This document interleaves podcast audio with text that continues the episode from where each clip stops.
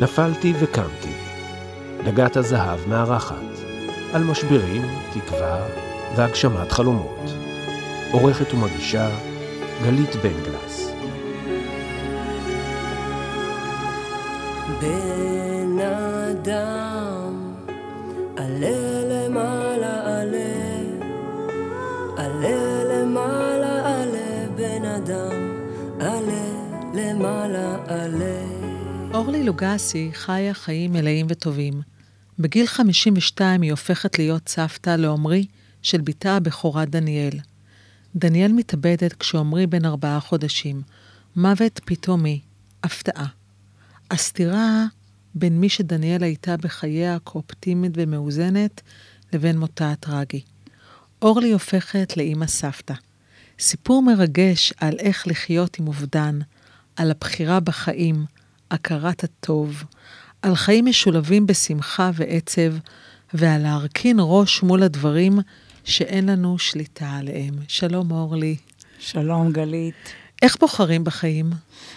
קודם כל, אה, אהבתי לשמוע את, אה, את מה ש... איך שהצגת אותי, אני חושבת שזה באמת אה, מאפיין. אני יכולה להגיד שזה לחיות עם האובדן, לצד האובדן, זה לעולם ולרגע לא עוזב, אבל איכשהו אני מרגישה שאני מצליחה באמת להרכין ראש מול הדבר הזה, שאין לי שליטה בו, ולמצוא את האור ויש משפט שאני תמיד אומרת, אה, של, שהדבר שהכי מפחיד אותי זה לחיות כמו מתה, או למות בעודי בחיים. זה באמת משפט שמהיום הראשון הרגשתי אותו, וככה אני חיה. הוא לא עובד מהראש, הוא פשוט נוכח בתוכי בצורה מאוד מאוד חזקה. וזה סיפור חיי. החיים השתנו, התהפכו, והתגלו כמשהו אחר. את זוכרת את הרגע שבו הפכת להיות סבתא לעומרי? כן. איך זה היה? זה... הרגע בחדר לידה, כן. מה היה? קודם כל, אה, דניאל התעקשה, כהרגלה, כשהיא רצתה משהו, היא, בעוצמות השקטות שלה, היא פשוט החליטה שאני איתה בחדר לידה, ולא רציתי, כי זה מפחיד, הפחיד אותי ככה לחשוב, והיא פשוט החליטה והייתי צריכה להסכים לה. וזה היה, זאת הייתה חוויה, וואו, אחת העוצמתיות שחוויתי, אם לא אה, בהקשר הזה. ואני מאוד שמחה היום עוד יותר, בגלל הנסיבות, שבעצם אה, אני הייתי חלק ממי שהיה בחדר לידה כשדניאל ילדה, וראיתי את עמרי והחיבור היה מיידי. אה, זה היה לראות את דניאל בכל התהליך של ה... לפני הלידה. ראיתי, הסתכלתי עליה, הייתי כמו מתבוננת גם שם, הייתי נוכחת ומאפשרת לשובל להיות, אה, שובל זה בעלה של דניאל, בחור מקסים, חשוב לי להגיד, אבא של עמרי.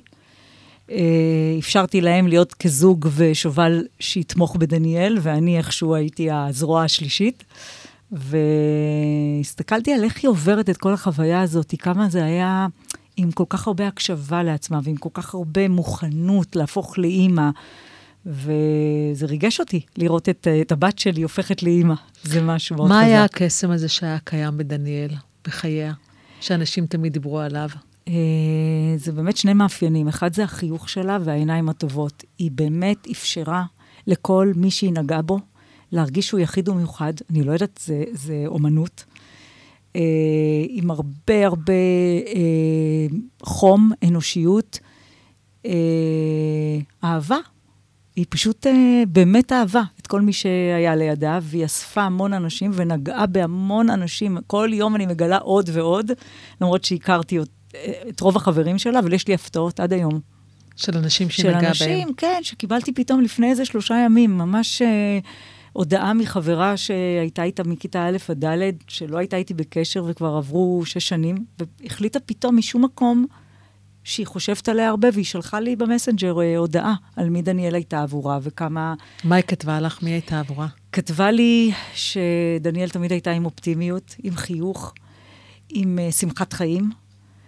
שהיא נפגשה איתה גם בדרום אמריקה באיזה חור בטיול שהם עשו, אה, שהיא עשתה דניאל לבד, ואותה בחורה גם עשתה והם נפגשו. ושהיא זוכרת אותה מאוד טוב, ושהיא הייתה חברה שלה מכיתה א' עד ד', ואחר כך דניאל עברה בית ספר, ואנחנו עברנו דירה. איך את בעצם אה, מגלה שדניאל התאבדה?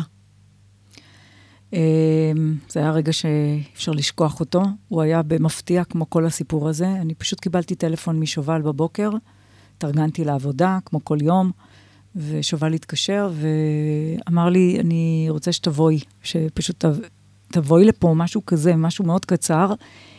האמת שלא שאלתי יותר מדי שאלות, כי התסריט שלי בראש היה שנפגשנו יום קודם, היינו, בילינו איתם, אה, אני ויאקי, עם אה, דניאל שובל ועומרי, יום שלם בתל אביב. זאת אומרת, לא היו שום סימנים לא מקדימים. לא היו שום סימנים מקדימים, והיא הייתה עסוקה בסוגיה של איך לחזור לעבודה אחרי לידה, שעומרי היה בן ארבעה חודשים, היה לה רעיון עבודה ביום ראשון בבוקר.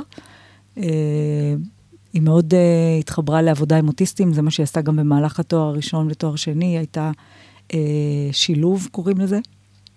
ובאותו יום שבת היא פשוט הייתה עסוקה בדילמה הזאת, איך לחזור, אני לא רוצה לחזור, והיה לה רעיון עבודה בגן של עלות, אני לא אשכח את זה, והיא חיכתה לזה מאוד, והתרגשה ורצתה, ומצד שני, פגשה מקום פנימי כנראה מאוד uh, של... Uh, איך עושים את זה? איך, איך משלבים בחיים גם קריירה, גם עיסוק וגם אימהות? זה באמת דבר שגם אני זוכרת אותו אחרי הילד הראשון, המחשבה לחזור לעבודה הייתה נראית לי כאילו אה, לא אנושית. אני זוכרת את הרגע הזה. אני חושבת שאני כאימא לא זכרתי כ, כ, את הדילמה ככה באותה עוצמה כמו שדניאל פגשה, ואני חושבת שאם אני יכולה להגיד את זה על דניאל, אולי, זה שהיא טוטאלית. והיא הייתה גם מאוד פרפקציוניסטית בהקשר של מה שהיא עושה, היא עושה אותו ב... ב-200 אחוז. והיא הייתה מחוברת לאימהות, מאוד. מאוד. ואני זוכרת שגם ביום שבת דיברנו ו... ואמרתי לה שאם היא תמשיך ככה, היא הייתה עם סוג של באמת אה, אה, התעסקות בשאלה הזאת, וכן ללכת ולא ללכת, וקבעתי כבר רעיון, וגל, הבת השנייה שלי, הייתה צריכה לבוא לשמור על עמרי בבוקר, שהיא הייתה צריכה ללכת לרעיון, והכל היה סביב זה. ופשוט חשבתי ששובל מתקשר, כי דניאל נמצאת ככה באיזה...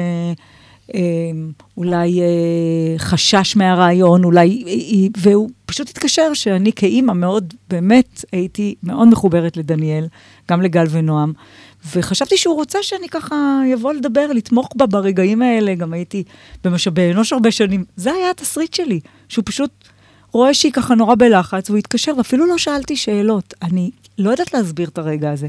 זה לא היה תסריט שלי בראש בשום סרט, בשום סרט. וזהו, התארגנתי ואמרתי גם ליאקי, שזה בעלי, אה, שפשוט ייסע לפניי, כי אני תקפתי כדי להתארגן עדיין להמשיך לעבודה. עבדתי, ליוויתי ארגון באותו יום, וזהו, ככה פשוט במהלך הדרך קיבלתי טלפונים אה, משוטר במשטרת רמת גן, אם אני בדרך, ואז הבנתי שמשהו שם לא הבנתי מה קורה, אבל הבנתי שאני לא מבינה כלום, ומשהו קורה. זה הבנה לא דרך הראש, זה משהו... הדופק עלה לי, אני לא, לא הצלחתי להבין מה קורה. עכשיו, לא היה לי גם את מי לשאול, כי... לא יודעת, פשוט נסעתי. זה תסריט שבכלל עלה לך בראש? בחיים לא. דניאל בן אדם, באמת, אני אומרת את זה, וכל מי שמכיר אותה יעיד על זה. היא הייתה עוגן, גם לאחיות שלה וגם לחברות שלה. היה בה קול אופטימי, היה בה קול של mind, ריאלי מאוד. ודווקא עולם הרגש, שבמהלך של לימודי פסיכולוגיה את נוגעת ואת שמה את הלב ככה על השולחן, והוא היה והתחילה ככה להתעסק ול, ולחקור במהלך התואר הראשון מי, וכל מיני דברים שקורים במהלך תואר ראשון, גם אני עשיתי את התואר בפסיכולוגיה, את לא יכולה לא לפגוש את עצמך, אבל היא לא הייתה ילדה של משברים אינסופיים וסערות רגשיות, ו... באמת זה היה, זה לא היה סרט, זה לא היה תסריט, לא ילדה שסבלה מדיכאונות, לא ילדה שסבלה מגיל ההתבגרות ובצורה, במשבר מאוד גדול. היה משהו מאוד זורם. אה, היא עשתה, אני זוכרת שבקורס קצינות, אה, לא היה פלאפונים לדעתי, ואיכשהו דיברנו ככה אה, מתי שהיא יכלה. והיא התעסקה בהשוואתיות ובתחרותיות, ב, בכל הקורס, ושם ראיתי כאילו את, ה, את הערך שלה, מתי היא ככה, היא צריכה חיזוק, אבל דברים מאוד טבעיים של אנשים שמתמודדים עם אתגרים. אבל תמיד היא הייתה מאוד עוצמתית, מאוד. את מגיעה לבית שלהם ומה קורה? יאקי הגיע שתי דקות לפניי, וירד, כשאני הגעתי, כבר הייתי למטה, אני לא, לא יודעת לענות לך, כי זה כמו בלקאוט הרגעים האלה, אבל היה איזה, או אמבולנס, או רכב, והבנתי שיש אירוע, שקורה משהו. והרגע שעלה לי זה שהיא כאילו מתבצרת באיזה חדר, כמו שרואים בסרטים, כי כבר הבנתי שיש שם משטרה, אמרתי, למה מזמינים משטרה? לא הבנתי, לא הבנתי את הסיטואציה. ועד היום אני לא מבינה, אני רק מספרת דרך הסיפור שלי. ויאקי ירד אליי בזמן שהתחלתי לעלות את המדרגות, עם לב שדופק על uh, אה, 200, ויאקי תפס אותי ככה, ואני זוכרת ש... שהוא אמר, uh, תראי מה היא עשתה, תראי מה היא עשתה, ועדיין עדיין רציתי להאמין, זה שניות, זה שברירי, זה, זה פחות משנייה, אני לא יודעת להגיד בזמנים, של, שחשבתי, אוקיי, אז, אז קרה משהו, אז צריך כאילו לטפל בה. ועליתי, המשכתי לעלות, צרחתי במדרגות כי הבנתי, ורק שאלתי, אני חושבת, אם היא מתה. ואז אמר, כן. ואז הייתה את הזעקת שבר שאני מדברת עליה, כי זה רגע שאי אפשר לדמיין אותו. ואני לא יודעת מאיפה הקול הזה יצא, ממש כמו חיה בטבע, באמת. אני לא חושבת שיש הסבר רציונלי לדבר הזה. וכשהגעתי, פשוט ראיתי דניאל אה, על הרצפה, היו אנשים כבר, היו עובדות רווחה מהעירייה, היה את שובל, הייתה שכנה, ונכנסתי ככה, ו, ובאמת אה, אה, זה רגע של הבנה, בלי להבין. התיישבתי על הרצפה ליד דניאל, ואני זוכרת שהייתי משותקת. פשוט הייתי משותקת. לא הצלחתי להסתכל, לא הצלחתי להיפרד ככה ב- בלחבק, לא, לא ידעתי מה אני עושה עם עצמי. רק ראיתי מבטים שמסתכלים עליי, וכאילו חיכו לפנות את דניאל, ולא הבנתי גם את הרגע הזה, האמת זו חוויה נוראית, שפשוט חיכו שהאימא תגיע בשביל לפנות את uh, דניאל. ויש הבנה באותו הרגע שגם דניאל מתאבדת בנוסף uh, לאבד ילד? יש את ההבנה שזה התאבדות? יש מחשבה ש... אני חושבת ש... אני לא יודעת להגיד את זה בוודאות, בטח שובל ידע לענות לי את זה, כי זה, ממש אין לי את זה ב... אבל אני חושבת שאני הבנתי, כן, כי, כי אני חושבת שכשנכנסתי, קודם כל, שובל מקסים, ישר הסתכל עליי, זה אני כן זוכרת, ואמר לי, אני מצטער, אני מצטער, משהו כזה. הוא הראשון שגילה? כן. הוא התעורר uh, קצת לפני השעון, דניאל הניקה את עמרי בצורה... עמרי גם היה בבית? עמרי היה בבית, זה היה אמצע הלילה. זה היה אמצע הלילה, אנחנו לא יודעים שעה בוודאות, אבל זה היה משהו כמו... בין שתיים לשש, משהו כזה, בשעות שהיא כנראה או קמה לעומרי להעניק ולא חזרה לישון. היא הייתה כנראה באמת מוטרדת מה... שאני יכולה להבין את זה, זה קורה לי הרבה פעמים אה, לילות של חוסר שינה, המון פעמים, שאני מוטרדת בעיקר. היא כנראה הייתה מוטרדת מהרעיון, ובטח עוד דברים שאני לעולם לא אדע במהות של הסוגיה הזאת, של בכלל, מה שהיא פגשה באותם רגעים. איך זה קרה? מה היא עשתה? היא תלתה את עצמה וואו. בבית. שובל קם ומצא אותה... אני לא נוהגת לתאר את זה, כי זה מאוד חזק, ומי ששואל אותי בדרך כלל הוא אדם אמיץ לש... לשמוע. זה, זה, זה וואו. אני, אני שואלת, ופה אני גם אפילו אספר איזשהו משהו שהוא וידוי אישי. ברגעי המשבר שלי בדג הזהב, אה, יש רגעים שאתה רוצה למות. כי, אתה, כי אני זוכרת שאני חשבתי לעצמי, איך אני הולכת לסגור את המסע הזה. ואז אני זוכרת, אה, ברגע של אומץ, עשיתי גוגל, איך אפשר למות בלי שזה ייחל. אני זוכרת את זה. אני רוצה להגיד... והסוג... את... והסוגיה הזאת היא ממש, אני זוכרת באותה תקופה. חשבתי של איך מתים, בלי... ולא רציתי שזה כואב. עכשיו, תלייה... זהו, אני רוצה להגיד על זה, זה משהו. זה גם, זה, זה גם מוות אמיץ. זה מוות אמיץ של מישהי שיודעת שהיא רוצה למות. זאת אומרת... אה, שאין סיכוי, שאין ש... סיכוי, כי... שמישהו יציל אותה. כן, עכשיו, דניאל סיימה תואר שני, ב... היא למדה תואר ראשון פסיכולוגיה, תואר שני תרפיה באמנות, שהוא כולו אה, מתעסק בנפש האדם. היא ידעה מה זה קריאה לעזרה, היא ידעה מה ההבדל בין קריאה לעזרה לבין התאבדות. היא לא בחרה בדרך של לקחת כדורים, כי כדורים, המון מקרים אה, של לקיחת כדורים גם אפשר לעשות... אה, אני לא רוצה לדבר אז אני אשאל רגע שאלה מחקר. אמיצה. אני אשאל שאלה אמיצה, ואת אה, תרגיש, ותראי איך את עונה. אוקיי. לפני, לפני הרעיון שאלתי אותך אם אפשר לשאול הכל. כן. יש את הרצון אה, לבדוק בטלפון של דניאל, במחשב שלה, בפתקים שלה, האם היא בדקה את זה לפני? בגוגל שהיא עשתה, בתוצאות חיפוש שלה? היא לא בדקה את זה. מי לא שתענה את לך זה. על השאלה הזאת הכי טוב זאת נועם, הבת הקטנה שלי, שיש בה אומץ. גם לי יש אומץ, ואני חושבת שגם, כולנו בסופו של דבר אמיצים בצורה מסוימת, אבל נועם, יש לה איזה חוש בלשי ב-DNA שלה. והיא הייתה כמו חוקרת, היא פשוט לא הניחה לעצמה עד שהיא לא חקרה מכל כיוון אפשרי. גם גל עשתה את זה, אבל אני פשוט זוכרת את, דני, את uh, נועם, שהיא פתחה את הטלפון, ופתחה, ואני מניחה שגם שובל עשה את זה. לראות, אם היו סימנים של משהו, גם ב, ב, בהודעות, בכתיבה, היא כתבה יומנים, אה, דניאל, כתבה מאוד, כתבה הכל על מה שהיא עברה.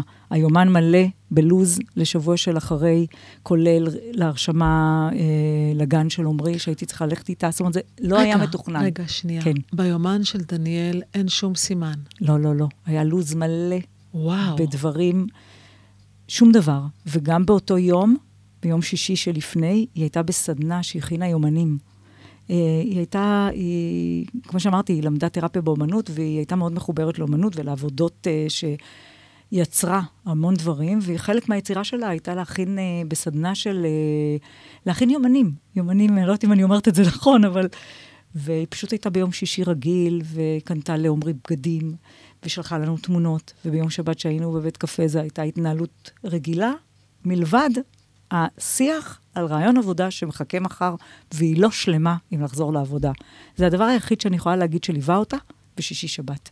שהייתי, שהייתי שותפה לשיחות האלה, ממש ישבנו גם ביום שישי בערב, וגם בשבת שהייתי איתה. אלה היו השיחות. היה רצון למכתב, פתק, הודעה, עם הסבר? שלנו, בהתחלה? רצון שלנו, כן, מבחינתכם.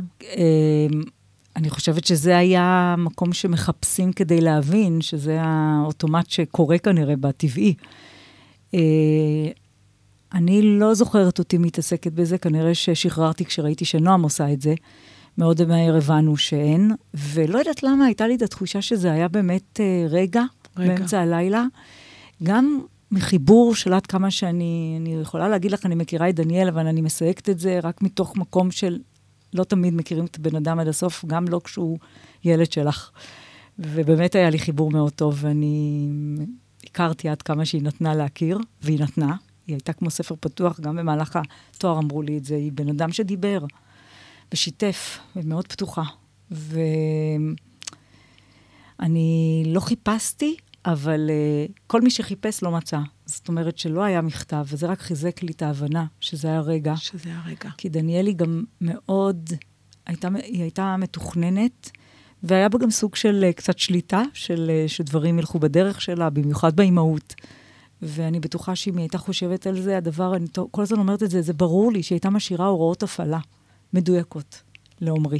לעומרי. ממש. מה הדבר הראשון שחושבים עליו בכלל בראש? מאותו רגע שאת מבינה שאיבדת את הבת שלך, ברמה הפרקטית. שנגמרו החיים. שנגמרו החיים אני לך. גם אמרתי את זה בקול רם כשישבתי על הרצפה, אני ממש זוכרת אותי כמו, כמו איזה משפט שחוזר. זהו, יש מחשבה נגמרו. גם כן שאת הולכת לקחת את חייך? זה גם אה, אני מחשבה לא יודעת אם? זה היה, אני לא יודעת אם זה היה ברמה כזאת, אבל זה היה ב, בלהגיד, אין חיים יותר. זאת אומרת, אני יושבת ואני אומרת, נגמרו לי החיים, נגמרו לי החיים, זהו. זה אירוע שכאילו... אי אפשר, אי אפשר, שוב, אני גם חוזרת על זה שדניאל, לא היו לה משברים של, של, של איום, או שידעתי שזה משהו שיכול להיות. אני יודעת שהרבה אמהות אה, מלוות בן או בת, אה, ילד עם אה, דיכאונות חוזרים, שהוא אומר שהוא רוצה למות. שהוא... אז יש תמיד את המחשבה, עם דניאל לא הייתה לי שום מחשבה, אף פעם לא הייתה לי חרדה כזאת. כן, אני מבינה שאין סימנים, וזה שאין סימנים זה משהו שאפשר להכיל אותו, שאין סימנים. אני חושבת שהוא מתחבר לי לשיעור מאוד מאוד גדול, של, שאנחנו לא יודעים כלום על החיים. ואני חושבת שמאז אני יותר ויותר מבינה את זה, וחיה ככה. אני גם אפילו אוהבת את המקום הזה שמוריד אותי למקום של בואי, גם כשאת uh, מעבירה ידע, וגם כשאת מלווה אנשים, וגם כשאת במקום של באמת uh, להעביר הרצאה, את תזכרי שבמקום האנושי שלנו יש דברים שנסתרים. ולא... מה גילית שאת לא יודעת? על דניאל או בכלל בחיים? בכלל, כרגע, מה גילית שאת לא יודעת? שאנחנו לא מכירים עד הסוף, אף פעם, אף אחד. אף אחד. ואפילו את עצמנו, אני חושבת שיש לנו לפעמים הפתעות בגילוי מחודש, גם את עצמי, בחקירת עומק שאני, מהיום שנולדתי, אני חופרת.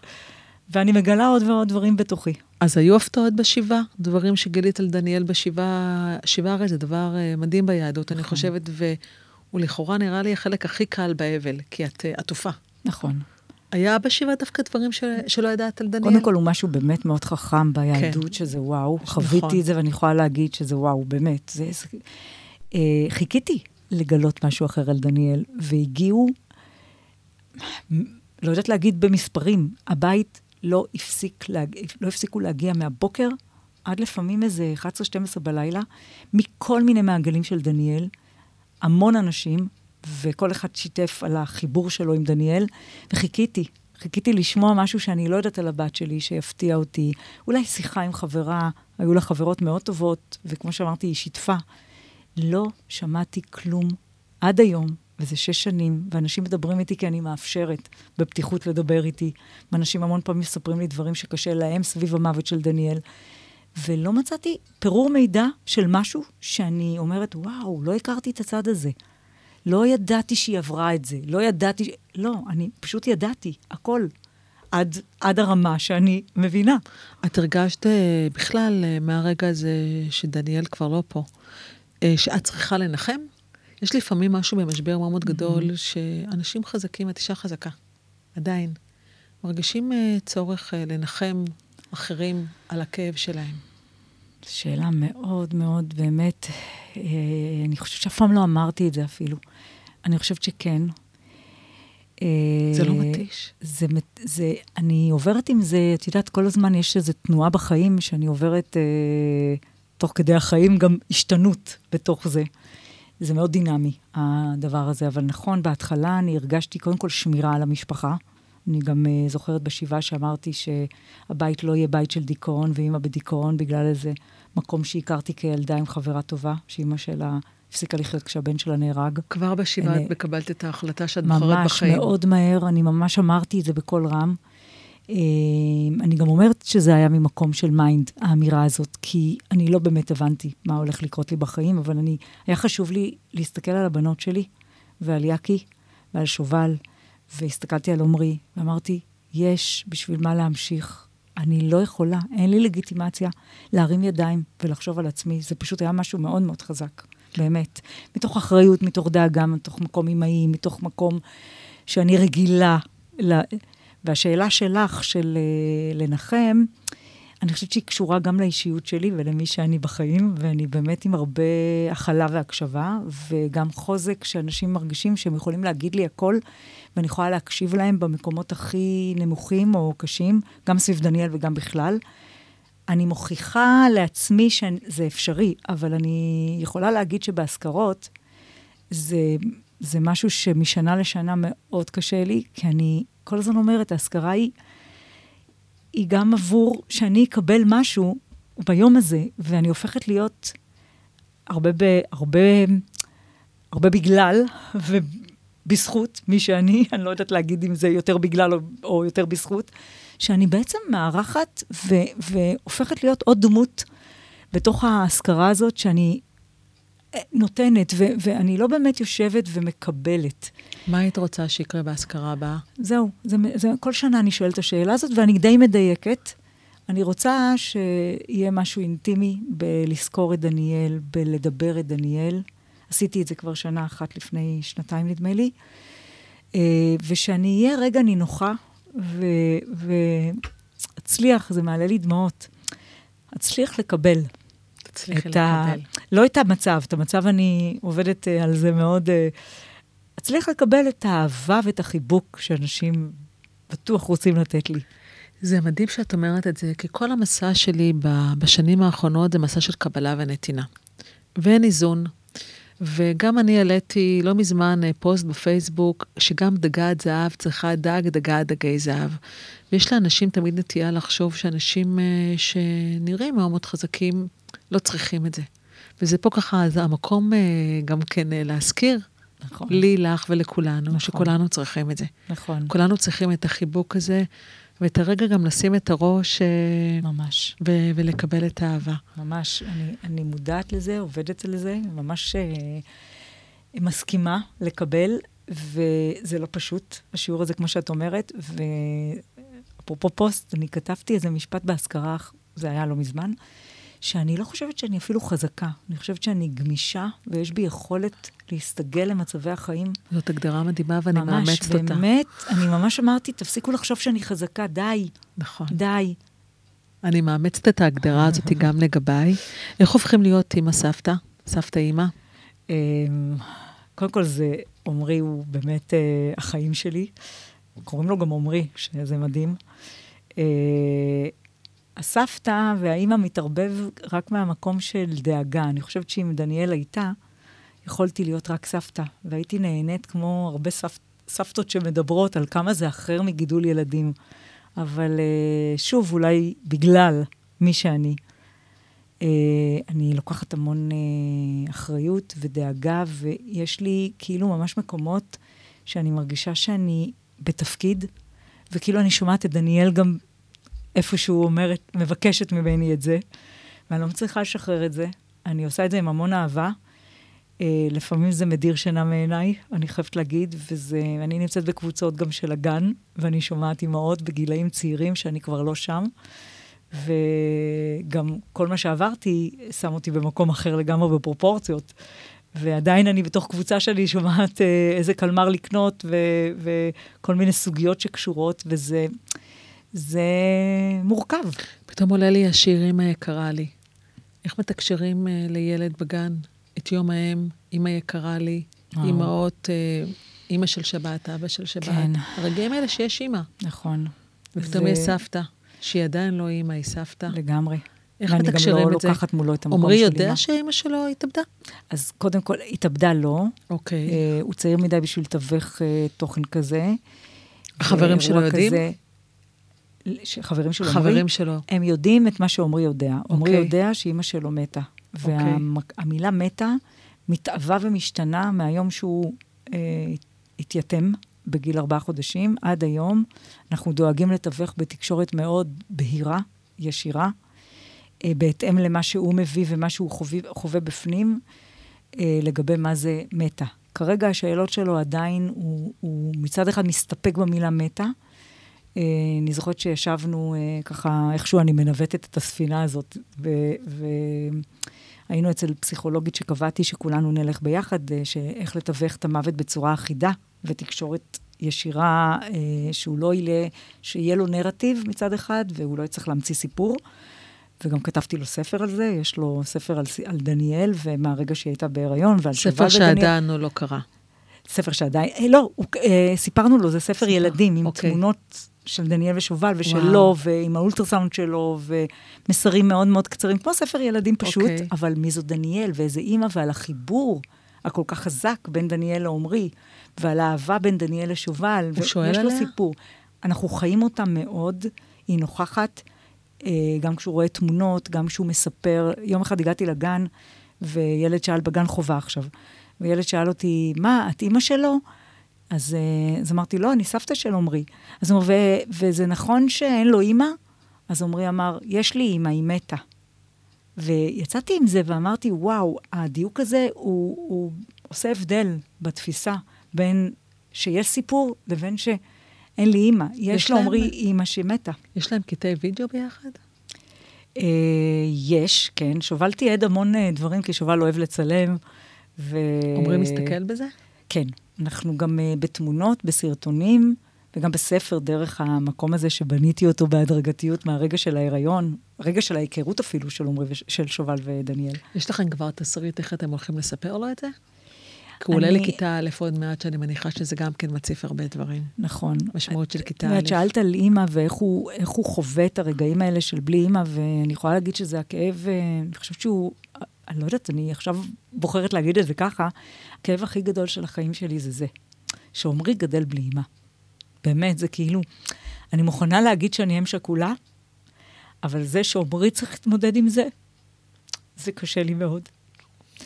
במיוחד אימא כמו דניאל, וכואב לי על זה.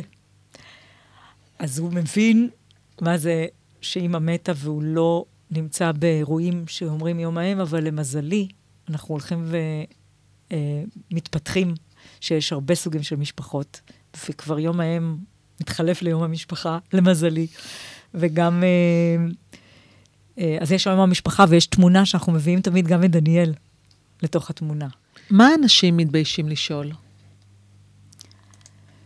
אה, זה מתחלק, יש אנשים שלא מתביישים לשאול ושואלים שאלות שיש בהן אפילו מנקודת מבט שלי זה נתפס לפעמים ככה, כמו אה, ביקורת כמו על איזה? אימא הייתי. אה, סיפורים של אנשים שדואגים, איך שהם שומעים את זה, להגיד לי שהבת שלהם עברה תקופה קשה, ושהם היו איתה, ושאחרי לידה הם היו איתה, בלי להכיר אותי, בלי לדעת וואו. איזו אימא הייתי, זה חוויות פחות טובות. אה, אנשים אה, לא שואלים איך היא התאבדה. מה, אה, למה לא? אני חושבת שזה... מפחיד אותם? כן, אני חושבת שבכלל כל הנושא של התאבדות זה סוג מוות אה, בין ה... אולי ב... נראה לי ככה, שהוא חזק מאוד מבחינת להפגיש אנשים עם אה, פחד מאוד גדול של אימא, במיוחד של הורים. זה הפחד הכי גדול. הכי גדול, כי הוא בעצם יכול לקרות, אחרי המקרה שלי, אני יכולה להגיד את זה בצורה מאוד... אה, זה יכול לקרות בכל משפחה ובכל בית, ואם פעם זה היה רק בסרטים של איזה מקומות מאוד נמוכים וחשוכים שאנשים עוברים, אז הבית שלנו לא היה מקום חשוך. זה מפחיד אנשים? מפחיד מאוד אה, מאוד. לא, המקום הזה שקרה לדניאל, שזה באמת, אה, היא לא הייתה שייכת אפילו באחוז לטייפקאסט. ממש. זה גרם לפחד אה, לחברים? בטח. שזה הנה זה יכול לקרות למשפחה שלהם? אני חושבת שהמוות של דניאל, ההתאבדות של דניאל, מלווה המון אנשים, שאפילו לא משתפים אותי עד כמה, חלקם משתפים אותי, כהורים. זאת אומרת, כל החברות שלה, שהיו בדיוק בגילאים שמביאים ילדים, ובגלל שהיא הייתה אחרי לידה, אז כל אחד לוקח את זה למקום שלו, אבל אני חושבת שזה הפך את האימהות אצל כל אחת למשהו שהוא... הוא השפיע. ואצל חברים שלנו, אני יכולה להגיד לך שאני שומעת משפטים, אצל כמה זוגות חברים שאני שומעת משפטים כמו שאם הילד עובר איזו תקופה קשה, אז זה עולה להם ישר המקום הזה של דניאל, ואז או שהם, או שהם ישר אה, מגנים כדי שזה לא יקרה, על זה גם יש לי משהו להגיד, אבל לא, זו לא השיחה כרגע, על איך אנחנו צריכים לאפשר לילד אה, לעשות את מסע חייו, ולא להיות כל הזמן בהגנת יתר, ולא לאפשר לו לחוות משברים, כי המשברים אה, צומחים, ולא כל משבר הוא התאבדות, ואני חושבת שאין שום אה, קשר בין... אה, לא, אין שום קשר. לא כל משבר נגמר בהתאבדות. זה מה שיש לי להגיד. וזהו, זה השפיע. על מה את מודה? וואו. קודם כל, אני מודה על היכולת של ההסתגלות והגמישות, שהיא כנראה לא רק מחשבתית, היא כנראה איפשהו... לפעמים אני חושבת על דימוי כמו עוף החול. פעם מישהי אמרה לי את זה מבחוץ, ואימצתי את זה. אני באמת uh, יודעת לרדת למקומות, uh, לפגוש בורות, ואיכשהו לצאת מהם. ואני לא יכולה אפילו להגיד uh, את זה בצורה של לחרות על דגלי את זה, כי זו מתנה שקיבלתי. אני מודה על המתנה הזאת. אני לא חושבת שזה קרדיט שמגיע לי, אני חושבת שקיבלתי את המתנה, ואני מודה לאלוהים. אפשר ללמוד את זה? גם שאלה טובה, גלית. אני חושבת שאיך שאני תופסת את החיים, אני חושבת שככל שנפתחים להבנה ועולמות ידע שהם uh, מעבר לקונבנציונלי ולרציונל ולכל מה שהמיינד יכול לתפוס, וזה לא משנה איזה גישה ואיזה שיטה, למדתי המון דברים עוד לפני דניאל, ומבינים שיש פה תוכנית גדולה, יש משהו מעבר. הדתיים יגידו אלוהים, מי שלא דתי יכול לקרוא לזה איך שהוא רוצה, אבל יש פה תוכנית גדולה. ואני חיה את זה, ואני מודה על המקום הזה, שהכל מדבר איתי. אני מדברת עם העולם, אני במערכת יחסים ממש דינמית עם העולם, ואני מקבלת כל הזמן אה, עידוד מהבריאה והיקום חזרה אליי, וזה מרגש לחיות ככה. ואני חושבת שלומדים את זה דרך ההבנה הזאת, שמתמסרים לאיזה להיפתח אולי, לא להתמסר, לפני שמתמסרים נפתחים לאיזה עולם גדול יותר, ומוכנים להבין שלא הכל זה במה שרואים בעיניים, ויש דברים נסתרים מן הלב. במה זה שינה את החיים שלך לטובה?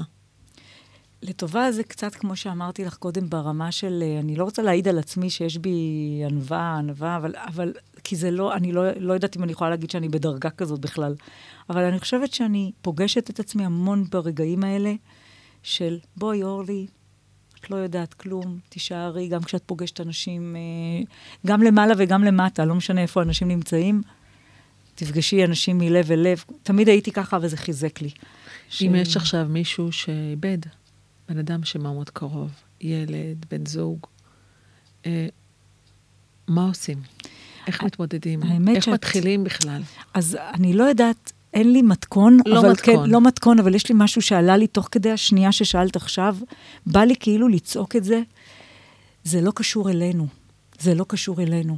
זה, זה מסע של בן אדם שהגיע לכאן, יש לו מסע חיים משלו. זה שאנחנו כהורים קיבלנו את הילד והוא בחר בנו מתוך האמונה שלי, ואני בחרתי בו, זה לא משנה איך נקרא לזה. בסוף, הוא היה בבית גידול שלי, נתתי את כל מה שאני יכולה הכי טוב שאפשר, ובטוח שגם עשיתי טעויות, אבל זה לא קשור אליי. באמת זה לא קשור אליי. אני, תודה לאל, אה, אין בי איסורים כי הייתי איתה. והייתי אימא מחוברת, אם היא הייתה נמצאת באיזה מקום אולי רחוק, ולא הייתי, אז הייתי אומרת, אולי לא ראיתי והייתה צריכה עזרה. זה לא הסיפור. אז uh, אני חושבת שהמילה אשמה ובושה, זה מילים שחוזרות לי כל הזמן, ובאמת אני כאילו צורחת אותם, גם לא להיות בהסתרה ולא להרגיש בושה בשום דבר, באמת בשום דבר. כל אחד יכול לחוות את אותם דברים במקום של המעגל חיים. אנחנו לא חסינים מכלום, לצערי. וזה מה שאני רוצה להגיד, שאפשר לראות את החיים גם בצורות אחרות, בנקודת מבט אחרת, בפרספקטיבה גבוהה, ולהיפתח לעולם הזה. לא במקום לפגוש את הכאב ואת האבל, זה שלבים, הכל בסדר, אבל יש, יש עוד אפשרויות להסתכל על זה. זה מדהים, כי מה שאמרת עכשיו, פתאום אה, נשמע לי כפתיח אה, לעומרי. בבוא. העת אולי שהוא יוכל להקשיב אפילו לתוכנית הזאת. הוא יקשיב יום אחד. ולמצוא שמה את המשפט הזה. כן. כי לפעמים יש, נכון, יש נחמה נכון, במילים. נכון. יש נחמה במילים. מסכימה איתך. כי במילים אתה מוצא את עצמך. במילים שאין לך עבור עצמך. זה מדהים גם כשאת מחברת את זה לעומרי, כי באמת הפחד שלי, ויש הרבה דברים שאני דואגת מהם, אחד הדברים שאני דואגת זה שלא יאשים את עצמו, שבהתאבדות של אימא שלו, כי את יודעת, אה, לא יודעת מה הוא יכול, אבל, אבל זה דווקא משהו שאת חיברת במדויק. כן, כן, זה לא קשור ל... את חולמת על דניאל? בטח. אני חיה אותה, אני אפילו לא צריכה לחלום. היא נוכחת בי, זה מטורף עד כמה. אני יכולה להיכנס לא, לאוטו ולשמוע שיר שבדיוק קודם חשבתי עליה ודיברתי איתה, ואז פתאום השיר שמאוד מחובר אליה, או לפגוש מישהו מהעבר שלה, בדיוק ביום שהייתי נמוך וחיפשתי איזה משהו של קול, פתאום, גם ההודעה הזאת של לפני שלושה ימים, היא הגיעה בטיימינג מטורף. אני רוצה רגע להגיד לך אותו, כי okay. זה, אוקיי. זה החיבור לחיות פתוח עם העולם, במערכת יחסים פתוחה. כי שובל ועומרי עוברים דירה בסוף החודש, וכל הזמן חשבתי איך אני עוזרת להם עם מישהי שתעזור להם בקיפול ובסידור. ו... רגע, מעניין אותך רגע, לאיזה דירה? הם עדיין גרים בדירה שבה זה קרה? עד לפני שנה הם גרו בדירה. אוקיי, אז הם כבר עזבו. הם עזבו לפני שנה, אוקיי. ולצערנו הוא צריך לעבור שוב דירה. ו... וכל הזמן חשבתי איך אני עוזרת לו עם להביא מישהי שמסדרת uh, בתים כזאת, שתעזור לו, שיהיה לו יותר קל. ואותה חברה של דניאל, שהייתה, אני מזכירה, מכיתה א' עד ד', אני לא ראיתי אותה מכיתה ד', דניאל היום בת אה, 36 הייתה צריכה להיות. וכתבה פתאום משום מקום הודעה, ואז הסתכלתי בפייסבוק כדי להסתחר בה כילדה, שהיא... ופתאום אני רואה שאחד מהעיסוקים שלה זה סידור בתים. וואו. אז אמרתי, דניאל, שלחת לי אותה כאילו, מה... אז זה התקשורת שלי עם דניאל ועם העולם. ו... משהו אופטימי לקראת סיום שיש לך לומר? אני רוצה להגיד שאני רוצה לאחל לכל מי שחווה, ולא ממקום אה, מאוד, אני מאוד מבינה את הכאב כי אני פוגשת אותו. אני לא יושבת ואומרת אמירות חיוביות וסיסמאות, כי אין סיסמאות. זה באמת ללמוד לחיות עם זה, ולאפשר להרגיש במנעד הרגשות באמת את הקצוות, כי אני חיה עצב וכאב מאוד עמוק, אבל גם אני בוחרת לא להיכנס למראה שחורה, אלא כל פעם שאני שם, אני לא יודעת אם אני עושה את זה במודע או מנהלת את זה, אני לא יודעת איך זה קורה, אבל איכשהו לראות גם את, ה, את השמחה שיש ואת הכרת הטוב באמת, באמת. יש הרבה דברים בחיים שמחברים אותי לטוב, ויש בשביל מה לחיות. יש בשביל מה לחיות. השמחה לצד הכאב. ממש ככה. אלה החיים. אלה החיים. לחיות את הכל, ו... אבל לאפשר, לאפשר לכאב לא להיות רק בשמחה. אני, אני אישית...